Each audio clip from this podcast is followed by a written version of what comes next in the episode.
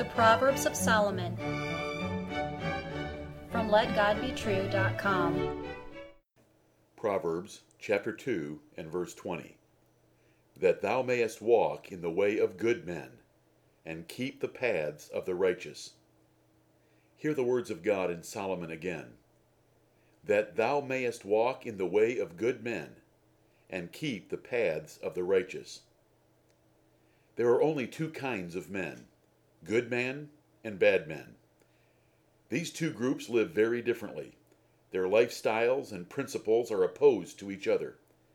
Noble parents love their children, so they teach them wisdom to choose the way and paths of righteous men.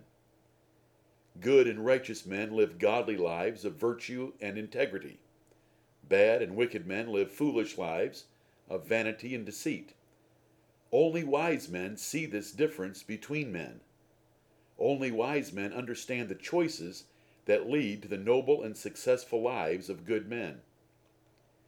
This chapter has two purposes to teach you how to get wisdom and understanding in the first nine verses, and the great reward of getting them, the last 13 verses.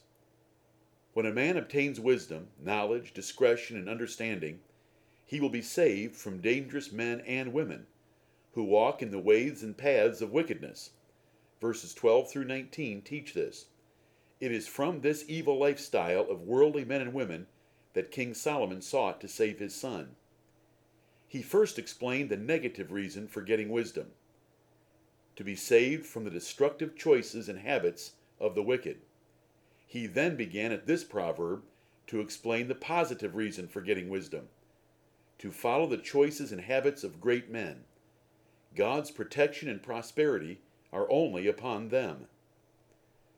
The definition of good and bad is not by culture, nation, interpretation, or preference. The glorious Creator God settled such things in the Bible. The Bible plainly defines what is good and acceptable and what is bad and despicable. There is no neutral lifestyle. You are living either a good or bad life, and you will either be rewarded or punished for it. The Bible not only defines good and bad, it also gives examples of good and bad men. It compares wise men and fools, virtuous women and odious women, saints and sinners.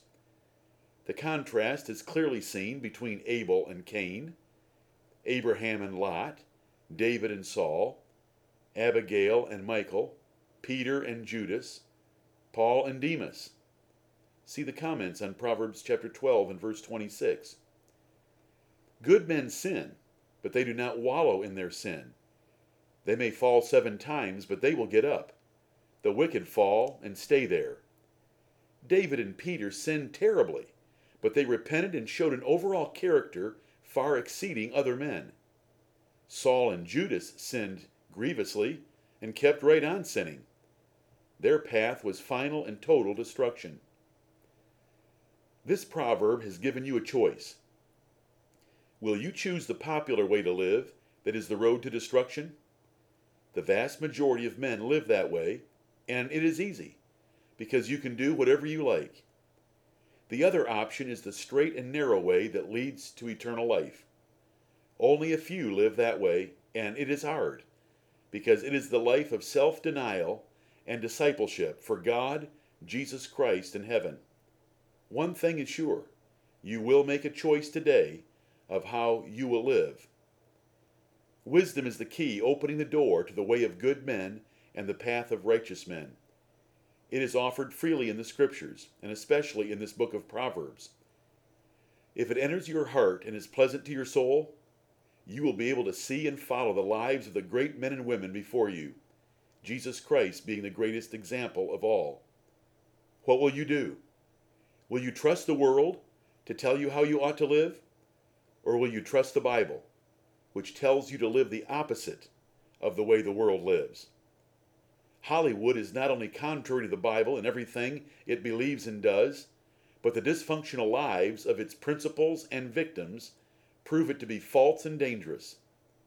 May God bless each noble listener with conviction and zeal today to choose to live His way, the way of truth and wisdom. Amen.